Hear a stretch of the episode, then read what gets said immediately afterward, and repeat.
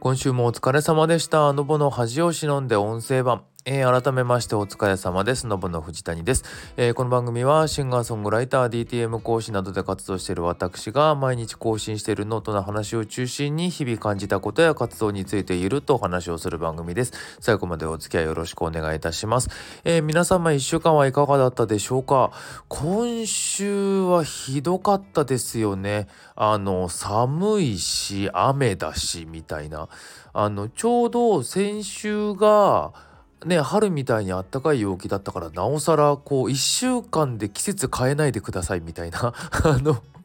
ひどい状態でも雨だから外も出れないし寒いしみたいな感じで結構ね仕事とかっていう面で言えばあんま外出る仕事じゃないから別にいいんですけどとはいえっていう洗濯ができなくってさあのー、僕部屋干しはしないんですよ。基本外に干すからあのー、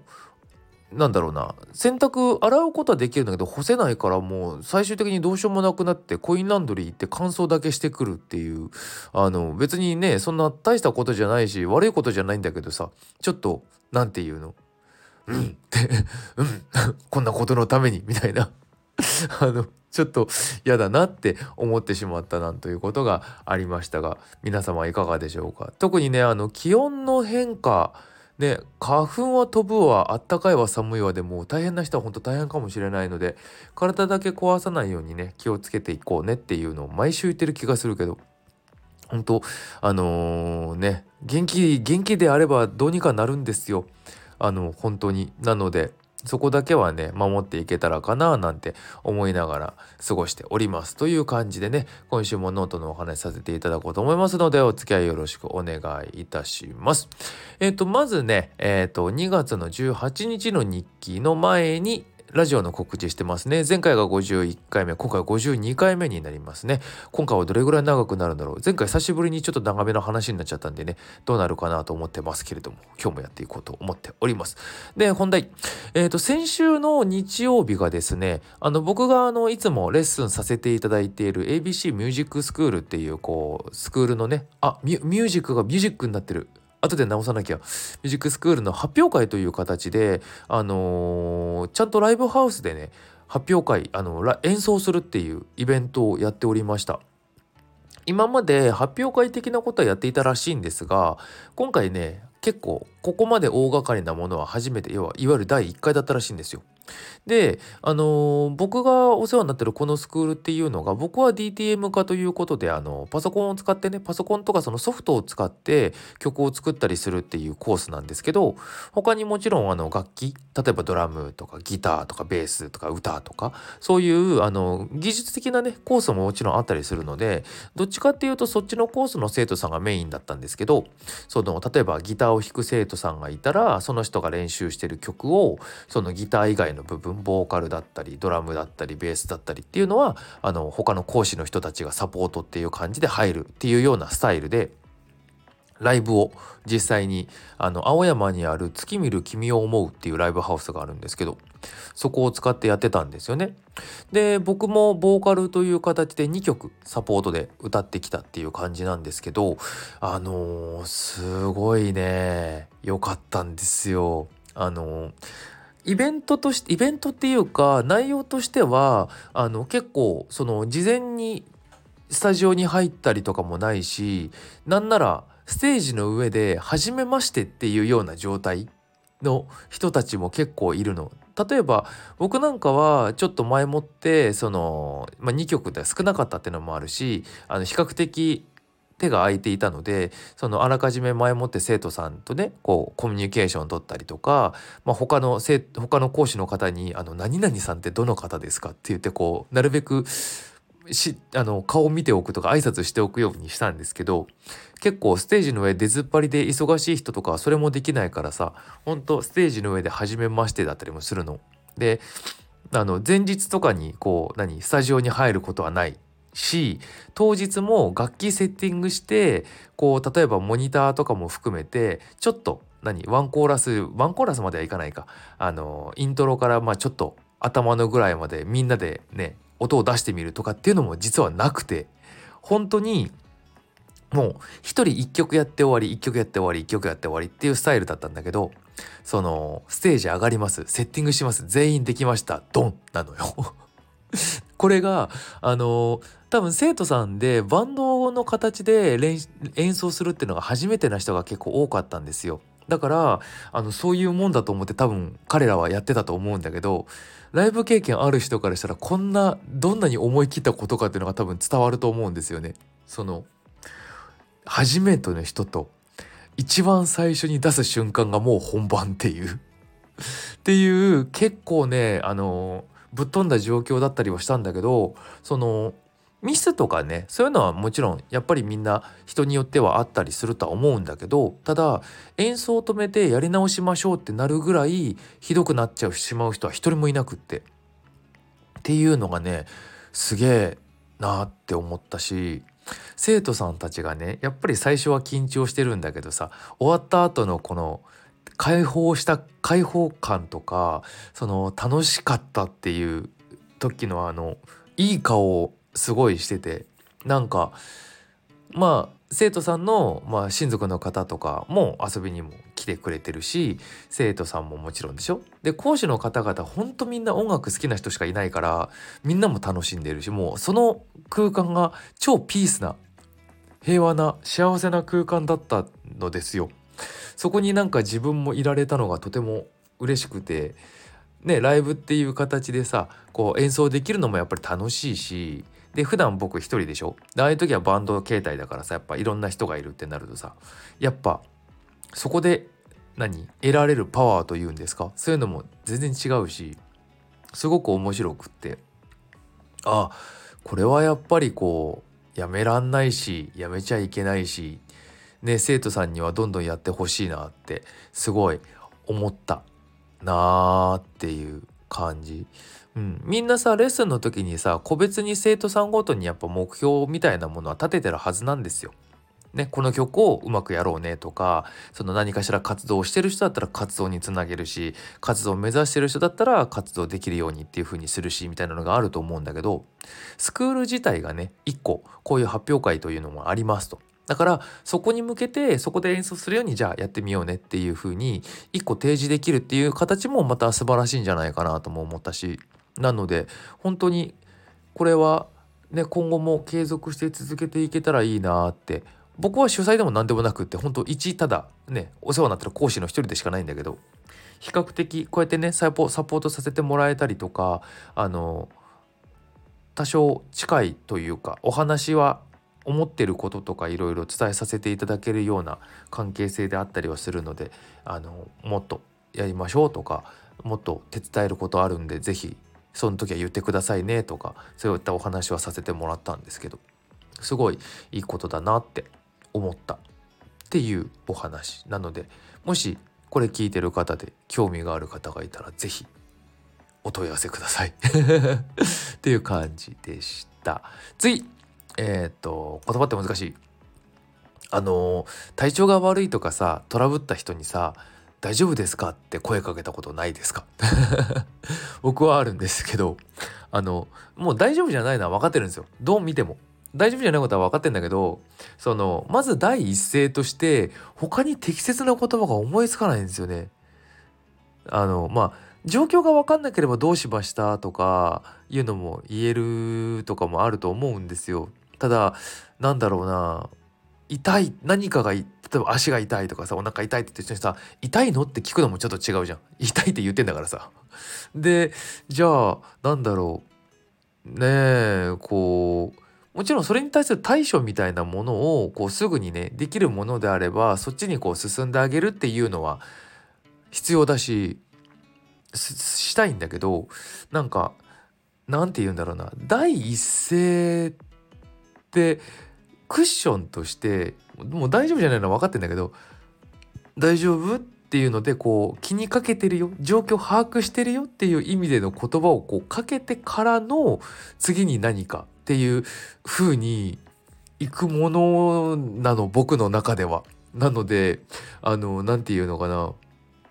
言葉って難しいよねってすごい思ったんだよね。そう大丈夫じゃない大丈夫じゃない時にさこう「大丈夫ですか?」って声かけちゃうのもちょっとおかしいんだけどさ大丈夫じゃない人が逆に「大丈夫です」って答えるのも違うじゃん。ダメな時はダメでいいんだからさ。だからもう「大丈夫じゃないです」って答えてもらって全然構わないしそっちの方がこっちもなんだろうな。そうだよね。ごめんね。じゃあどうしようかって話に行けるからあの全然遠慮なく言ってねっていう。僕が大丈夫ですかっていう時はこういういろんなものをこう含めての大丈夫ですかなんだよっていうこととあのそんな僕に対しては大丈夫じゃないですって書いても返してもらって全然構わないですからねっていうのをあのどこの誰かわからない人に書いた手紙。がこれっていうやつでした。次おそらく。あのー僕なんかはちょっとあるやつなんですけどあの例えばあの年重ねるとさ例えばまあおじさんとかさこう同じ話を何度もするってよく言われることってないっていうかそういうさ話題になったこととかってないだろうかって話なんですよ。であの全員じゃないんですけどこういうこともあるよっていう一つのお話なんですけどそれってねあの言ってる側もこれ何回目だなって分かって話してる時ってあるよっていう話。そうあの必ずしもみんなが同じことを言いたくてこう同じ話をしたいわけではなくただちょっと何て言うんだろうなその時の場をつなぐとか特に意味はなく適した話題としてこれかなみたいなところで結果なんかつながってきたりとかで同じ話をしてる場合っていうのはあるしその中でも俺この話もう何回目だなって思いながらしてる時ってあったりするんだよねっていう。そうすると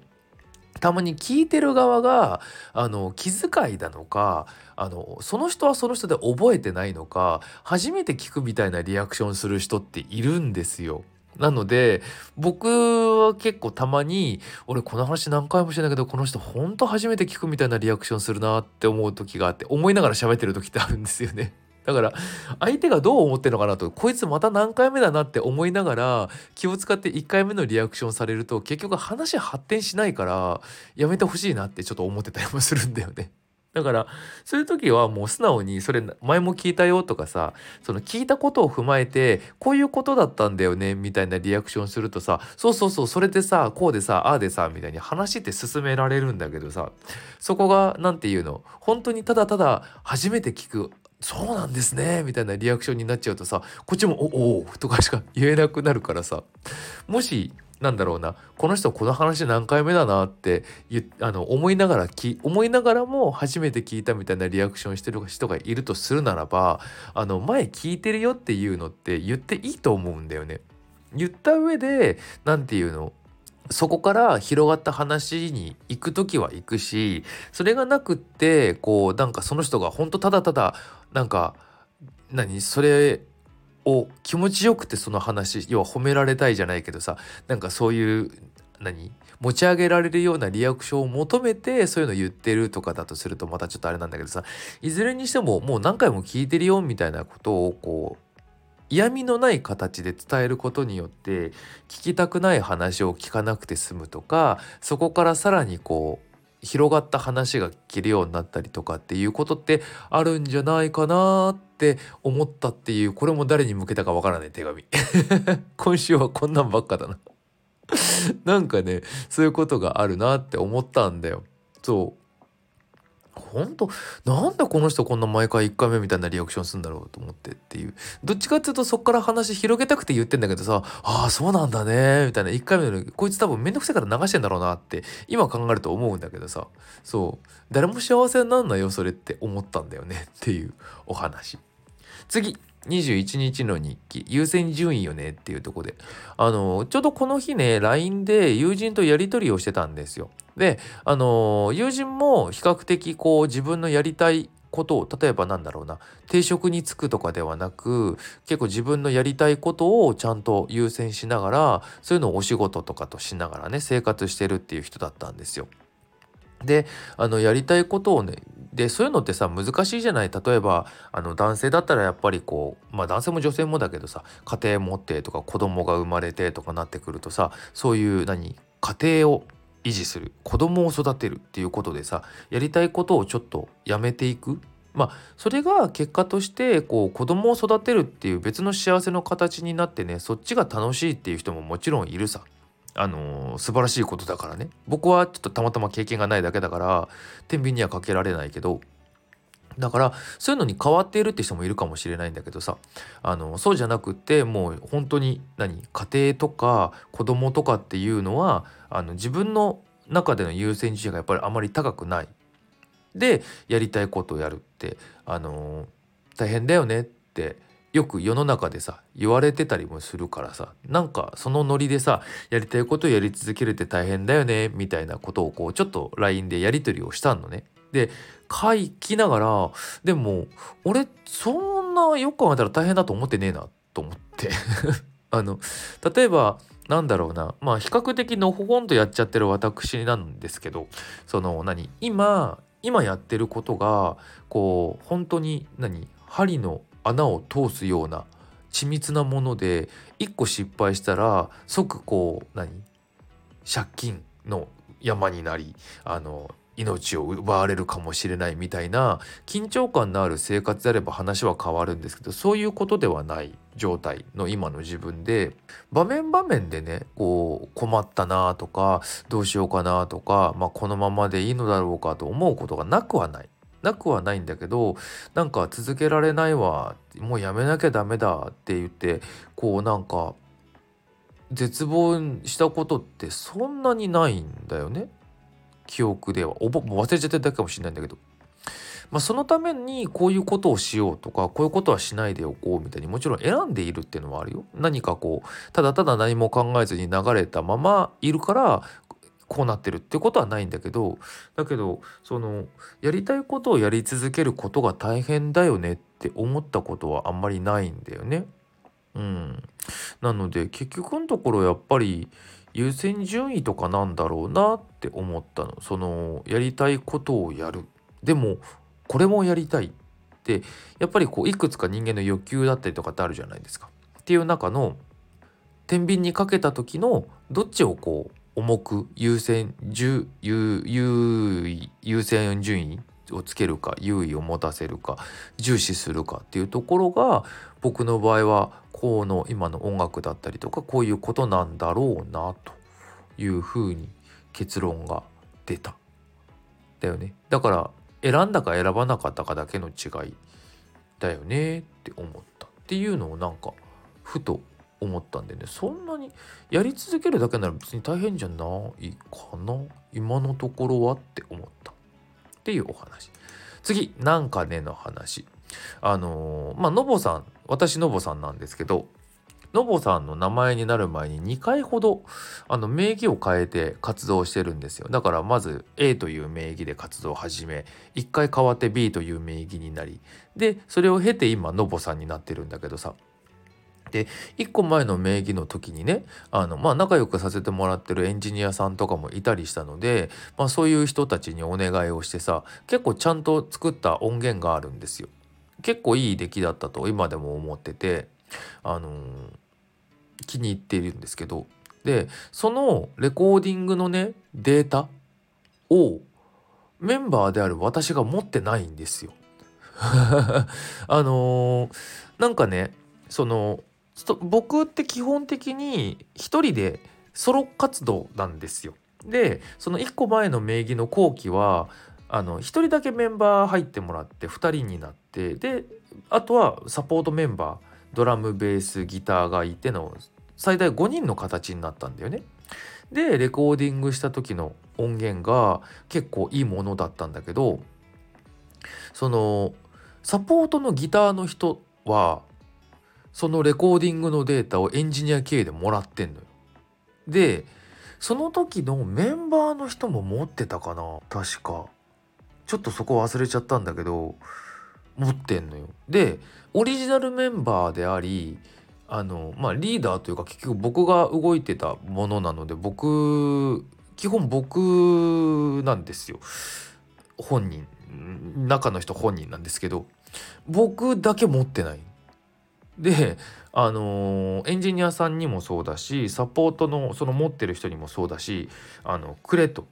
エンジニアさんに言った時はそのメンバーからちょっともらってくれって言われ。でメンバーのやつに言った時にはメンバー、まあ、サポートのそいつに言った時にはちょっとまあデータが重い。実際やっぱレコーディングのデータって重いしさもう結構前なので今以上にネットの回線って重あの遅かったから送るのにすごい時間がかかんでね。今みたいにこうパッと送れるような時代じゃなかったっていうのもちょっとあったからなんだけどデータが重いからっつってくれなかったんですよ。だから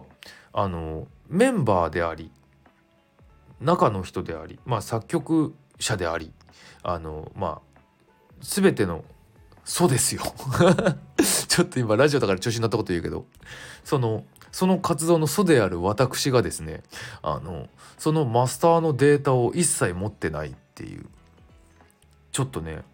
納得のできない状態がその時からあって今でももう今その曲を例えば演奏したりとか改めて何かねリリースしたりとかする予定は全く持ってないんだけどないんだけどたまにふと思い出してなんで俺がないんだっていう風にモヤモヤする。モヤモヤするんだよねっていうのをなんか久しぶりに思い出しちゃって書いた。ほんとなんなんあいつらって今でも思ってる。次。面白いことがしたい。23日の日記ですね。これはですねあの状況は変わり続けているっていうところであのー、さっきちょっと前にお話ししたあのー、まあ、やりたいことをねやっていくっていうところの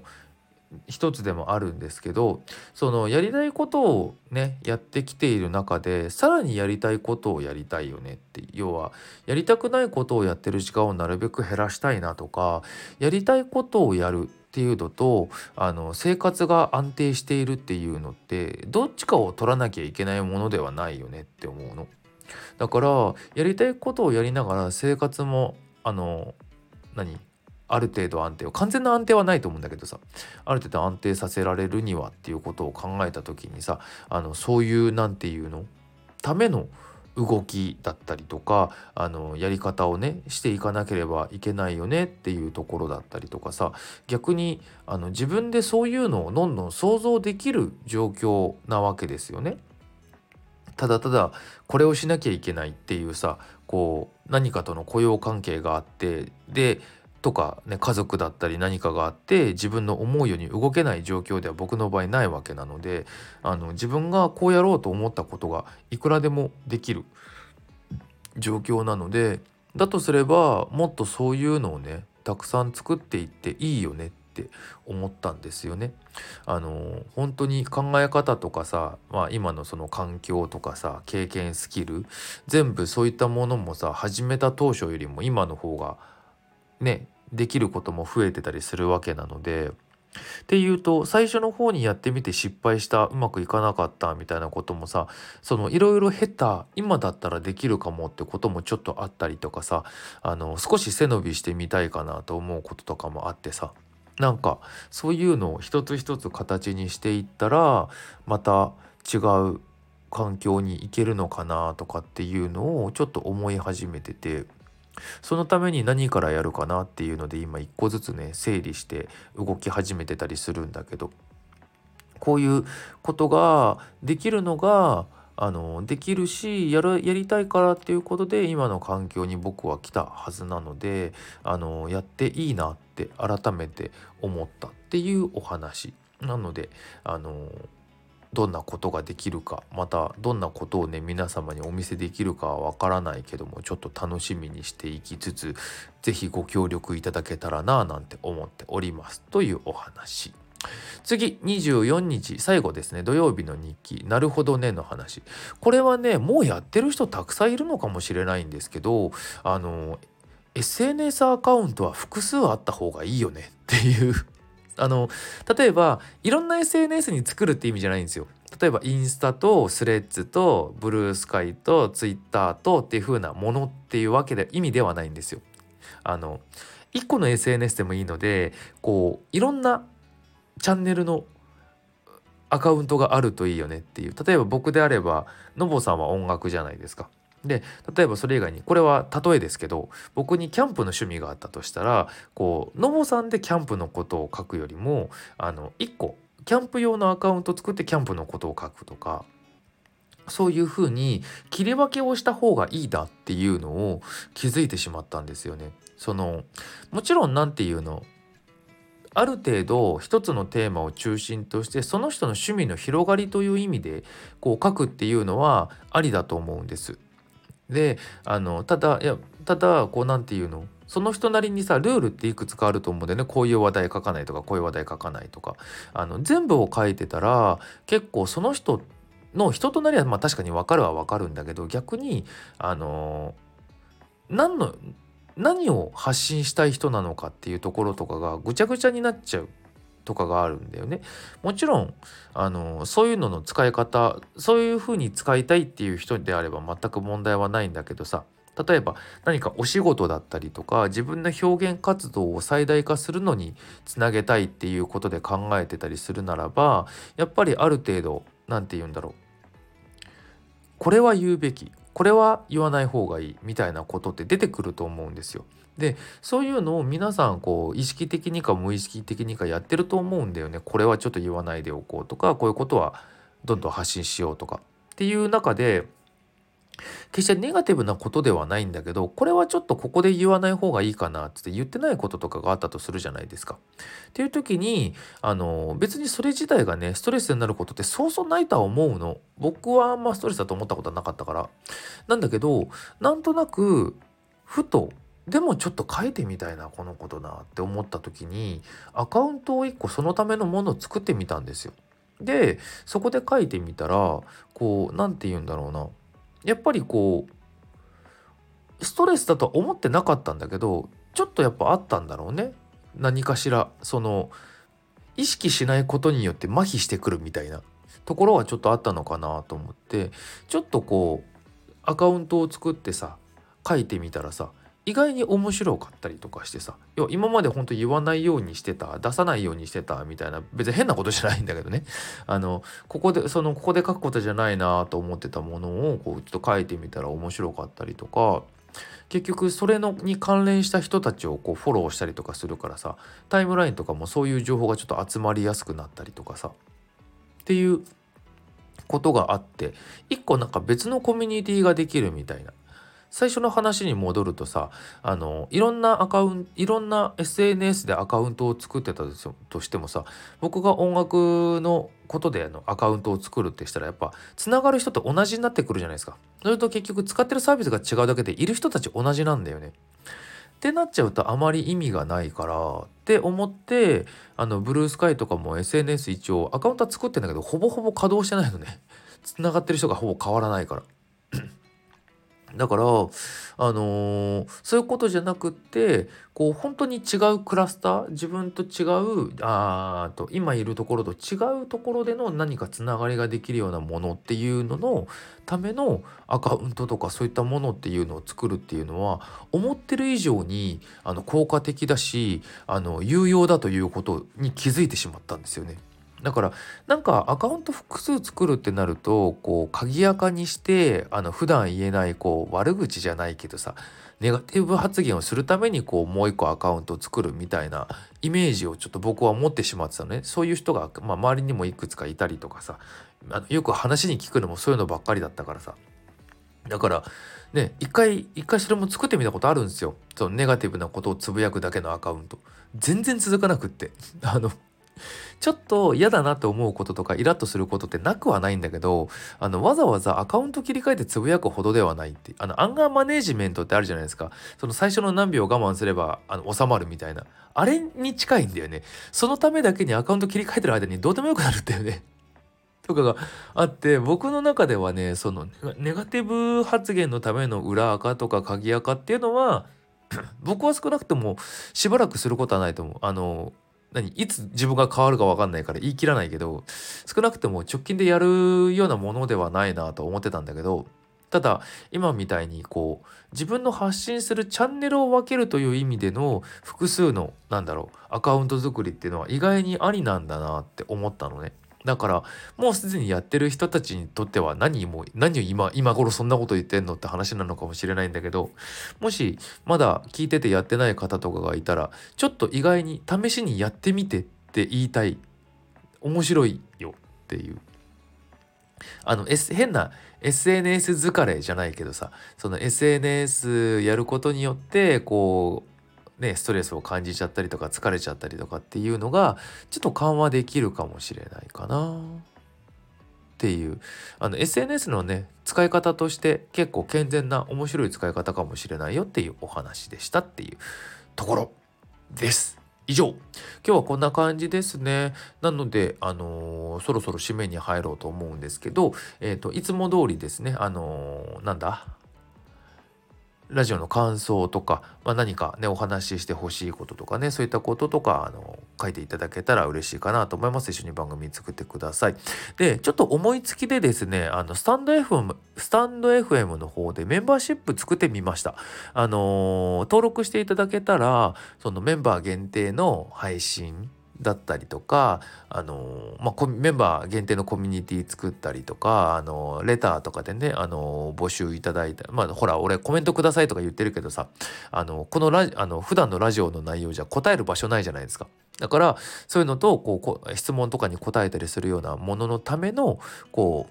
う限定の配信をしたりとかっていうのをちょっと考えていたりしますのでよかったらそういうのもね参加してくれると嬉しいかななんて思っております。っていう感じ。あといつも何言ってたっけ？感想とか一緒に番組作ってくださいぐらいだよね。ちょっと忘れちゃった。ちょっとメンバーシップのことが僕の中で大事になりすぎちゃってちょっとそこだけお伝えしておきます。最初に言った方が良かったのかもしれないけどあえて最後に言ってみました。ということであのまたねこれからもねあのお付き合いいただければと思います。来週も頑張っていきましょう。それではまた。